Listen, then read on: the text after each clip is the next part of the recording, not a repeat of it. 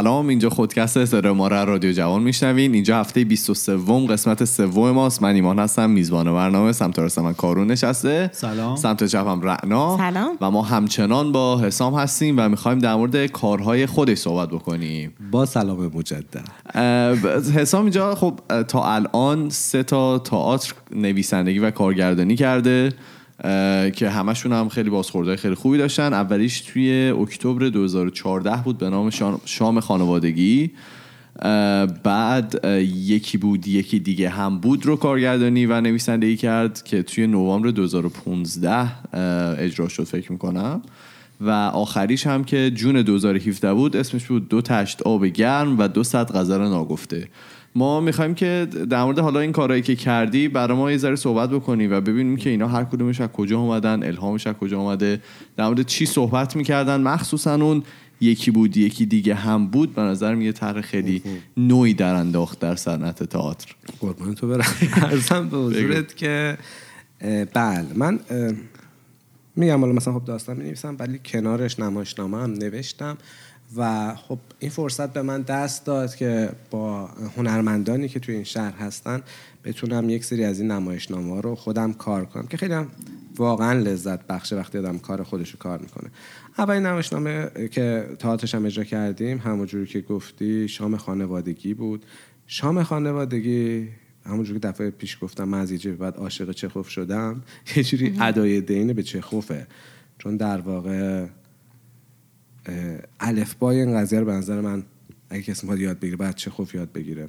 یک فضای در واقع بین نمایشنامه ایوانوف و سه خواهر و مرغ دریای چخوف. البته نوشته خودمه. اه، یه خود متفاوت بود. اون اولین کاری بود که کردم. تجربه خوبی بود.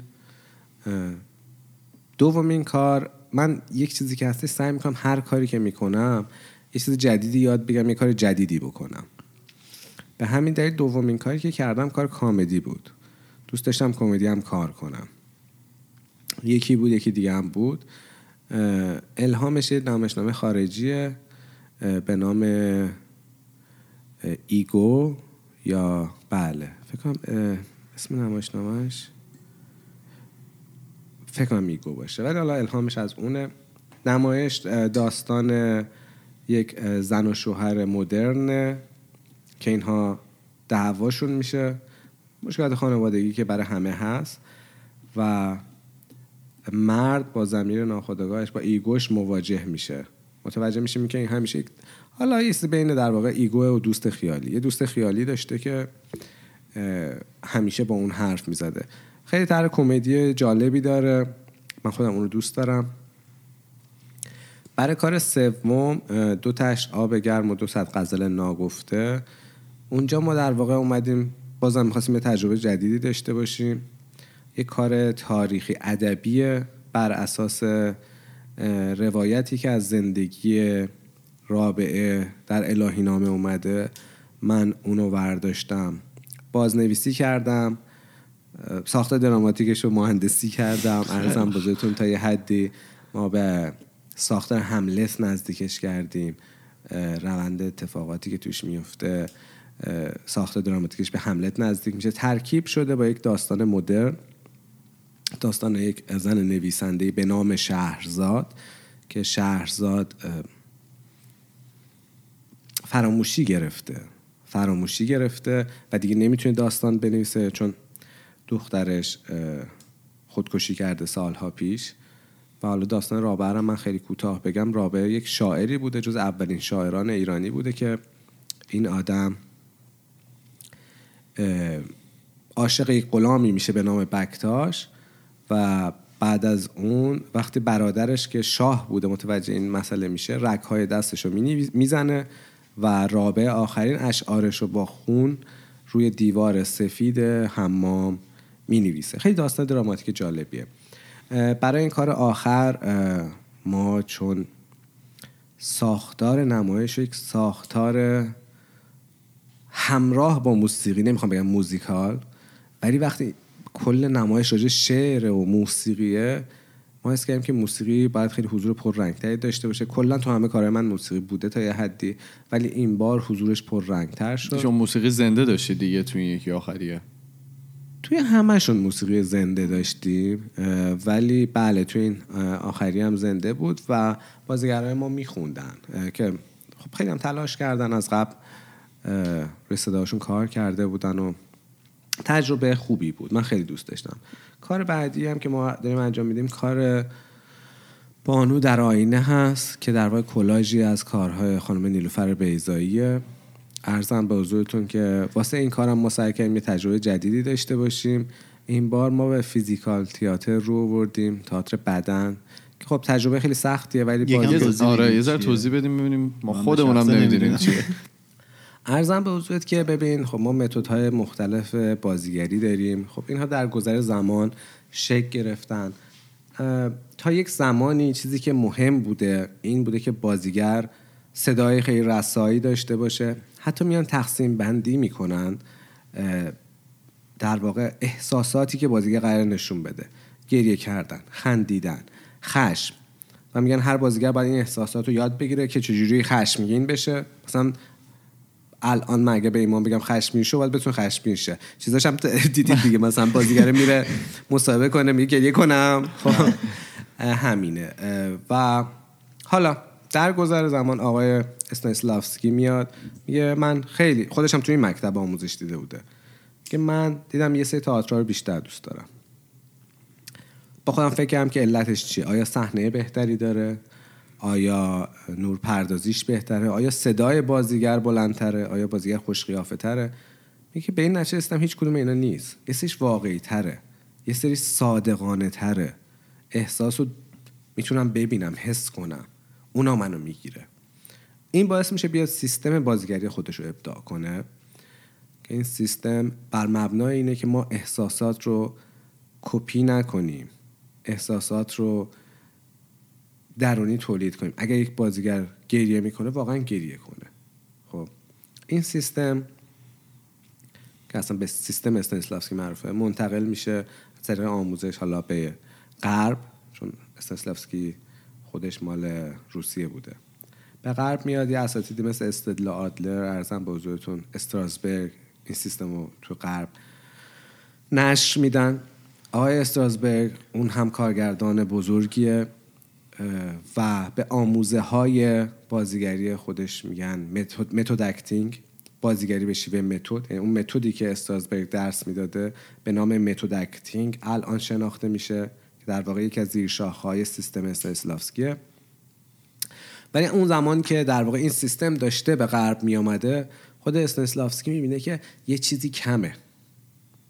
حالا که ما اومدیم می‌بینیم همه چی واقعی شد. یه چیزی کمه. میگه که روزمره به این نتیجه مثل که روزمره که هست. تئاتر باید یه چیزی بیشتر از روزمره باشه. خب؟ ما اینو تو دیالوگ هم داریم. خب؟ میگیم دیالوگ که می‌نویسی باید روزمره باشه. یعنی باید قابل قبول باشه که این دیالوگ از دهن یکی بیرون بیاد. خب؟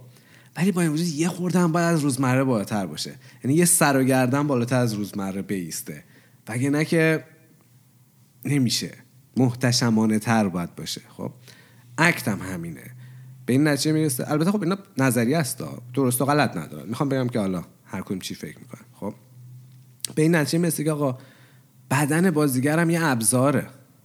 بدن بازیگرم یک رسانه است واسه خودش. این باید معنایی رو منتقل کنه. خب؟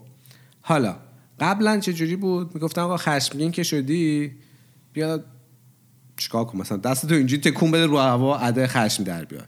غمگین که شدی دستتو ببر بغل مثلا چشات. اده گریه در. اینا خب خیلی ضعیفن. اینها در واقع نقض قرض می‌کنن. طرف وقتی اینجوری گریه کنه جلوی شما شما میخندی. مثل اینکه گریه کنی. خب. بعد میاد سیستم های مدرن تری ایجاد شده. توسط چخوف گوتوفسکی یا بزرگان این کار بودن. که آقا این احساس ما تو بدنمون هم ظاهر بشه. خب. ولی نه به صورت تقلیدی به صورت واقعی. خب اینا میگن شما ماهیچه هاتون شما احساساتتون تو این ماهیچه هم ذخیره شده. ماهیچه هم حافظه احساسی دارن. خب بله. بر فرض مثال یه کسی که همیشه قوز می‌کنه این یه احساسی توشه که داره همیشه قوز می‌کنه. این یه احساسی یه جایی رو کشیده یه عضله رو کشیده. این عضله همیشه تنسه همیشه بسته است. به خاطر این آدم میاد روی صحنه شما میگی که این آدم مثلا آدمی که فشار روش زیاده. خب؟ میگه آقا بدن شما هم حرف می‌زنه. سعی کنید اون احساساتی که در واقع تون عضله ها ذخیره شده اینها رو استفاده کنید. یعنی که می‌خواین نشون بدید اینا نشون بدید. یه مثال ساده بزنم. خب؟ بچه وقتی می‌خواد بگه نه اصلا بچه ها خیلی در واقع مثال خوبی واسه بازیگری واسه ما هستن. چون صادقانه ترین رفتار و بیانو دارن. ماها یاد می‌گیریم که هی بپوشونیم احساسات خودمون رو و خب این واسه بازیگری سمه. بازیگر باید یاد بگیری که هیچ رو نپوشونه همه چی اوریان باشه. مثلا همیشه میگم بازیگری خیلی کار سختیه. مثلا مثل اینه که اوریان بری جلو مردم راه بری. احساسات تو باید اوریان باشه. خیلی جسارت می‌خواد بازیگری. من خودم ندارم میترسم. ولی ارزم بازوتون اینو داشتم می‌گفتم که این بازیگر باید یاد بگیره این احساسات رو در بیاره تو عضلاش و اینو نشون بده. خب؟ بچه وقتی می‌خواد بگه نه فقط نمیگه نه. دستاش بالا پایین میپره نه نه نه نه نه. خب؟ این یعنی چی؟ یعنی تمام این عضله ها تمام این بدن توی پرداخت این احساس و انتقال این احساس دخیل بودن. بعد شما این کار آخری که دارین می‌کنید خیلی روی این دارید تمرکز بله. می‌کنید سعی می‌کنیم اینم در واقع یاد بگیریم. چون تجربه بودی که من نداشتم و خب تجربه سختی هم هست. کلا ساده ترین کار نیستش این تئاتر. بعدا پیچیده است پیچیده است. ولی خب ما کار دوست داریم. این این شیوه حالا بیان احساسات یا بازی کردن این الگوریتم خاصی داره یا حسیه؟ یعنی شما چجوری اینو تمرین می‌کنید؟ ببین آموزه های زیادی داره دیگه. مثلا کارگردان های مختلف که این مکاتب رو ساختن یه درسایی دادن. هدف اینه که در واقع ذهن شما با بدن شما یک ارتباط مستقیم و بیواسطه برقرار کنه. خب؟ ببینید شما وقتی سنتون کمه شاید وقتی می‌خواین دروغ بگید دستتون رو بیارید بالا. خب؟ دهنتون جو دهنتون رو می‌گیرید. خب؟ سن که میره بالاتر می‌فهمیم این حرکت خیلی داره لو میده. خودمون رو کنترل می‌کنیم. دسته میاد بالا ولی میره سمت چشم. شاید مثلا لپ خودمون رو مثلا گونهتون رو بخارونید خب؟ شما هم بحثی که حالا سر زمین ناخودآگاه اینا کردیم خب؟ شما در گذر زمان یاد می‌گیرید جلوی بیان احساساتتون توسط بدنتون رو بگیرید خب؟ خودم بدنتون بعضی جا تنسه. توی بازیگری ما یاد می‌گیریم بازیگری در واقع فیزیکال یاد می‌گیریم. اینو رها کنیم. خب بازیگر برسه بهش میگن سنتر. توی دنس خب بهش میگن سنتر مثلا مرکزیت. بازیگر برسه به نقطه اولی و خام و از اون بتونه حرکت کنه. خب بتونه حرکت کنه به اون احساسی که می‌خواد راحت بیان کنه. خیلی کار سختیه. تمرینات ویژه‌ای داره. و سال شما که حالا اکثر کسایی که اینجا باشون کار می‌کنین همه آماتور هستن اکثرشون و مثلا حالا درس بازیگری نخوندن و شاید همه این تمرین رو خودتون داریم بهشون. خیلی سخت نیست که آدما رو از نو بسازید؟ ببین ایمان جان خیلی نکته. خب خوبی رو گفتی. کلا این کار توی مثلا مخصوصا ونکوور کار سختیه چون همه کسانی که این کار رو می‌کنن شاید یک شغل اولیه دارن شاید دانشجو باشن دانش آموز باشن وقتشون محدود تره اما از طرفی یک سری محاسن هم دار. خب یکی این که خب آموزش ندیدن هیچ وقت. خب اصلا آموزش بد بعضی مواقع تاثیرش منفی بدتره آره یعنی یه کسی که یه جور دیگه آموزش دیده سخت عوض میشه. خب؟ این ذهن باز داشته من خب خوشبختانه این شانس رو داشتم با آدم کار کردم که ذهن باز داشتن.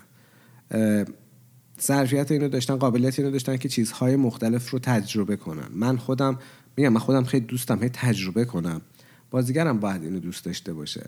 ولی بازیگری که دوست نداشته باشه تجربه کنه بازیگری که دوست داشته باشه ثابت باشه نمی‌تونه بازیگر بشه. همون بحث اوریانی که بهتون گفتم. بازیگری کار سختی از این جهت. بازیگری که دوست داره خوشگل باشه دیده بشه بازیگر نمیشه. من اصلا میگم کلا آدما همه کسی که سمت بازیگری میرن بدون شک دیده شدن رو دوست دارن. خب. ولی باید یه عشقی به خود بازیگری هم داشته باشن. خب. و اون عشقشون به دیده شدنه کمتر از عشق به بازیگری باشه. وگرنه با مشکل روبرو میشن.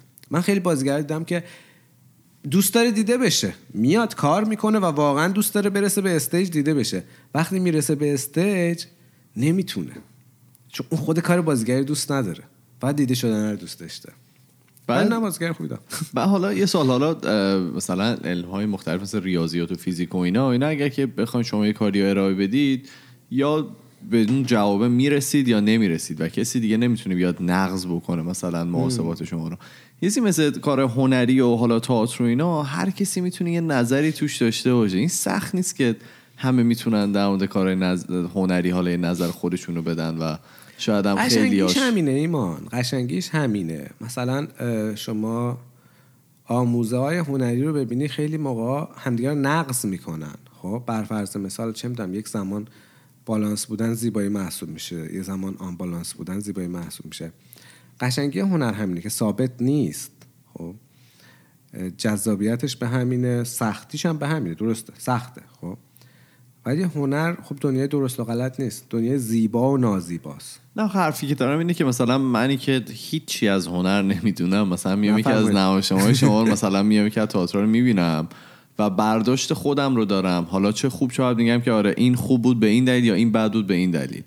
من که هیچ مثلا هیچ سوادش رو ندارم و خیلی های دیگه می‌دونم این کار می‌کنم و این برای شما چیز نیست سخت نیست که ببین ایمان هم میگم راجع این قضیه هم نظرات متفاوتی وجود داره. بعضیا در این داستان میگن نه کسی که می‌فهمه فقط باید نظر بده. من این اقدار ندارم.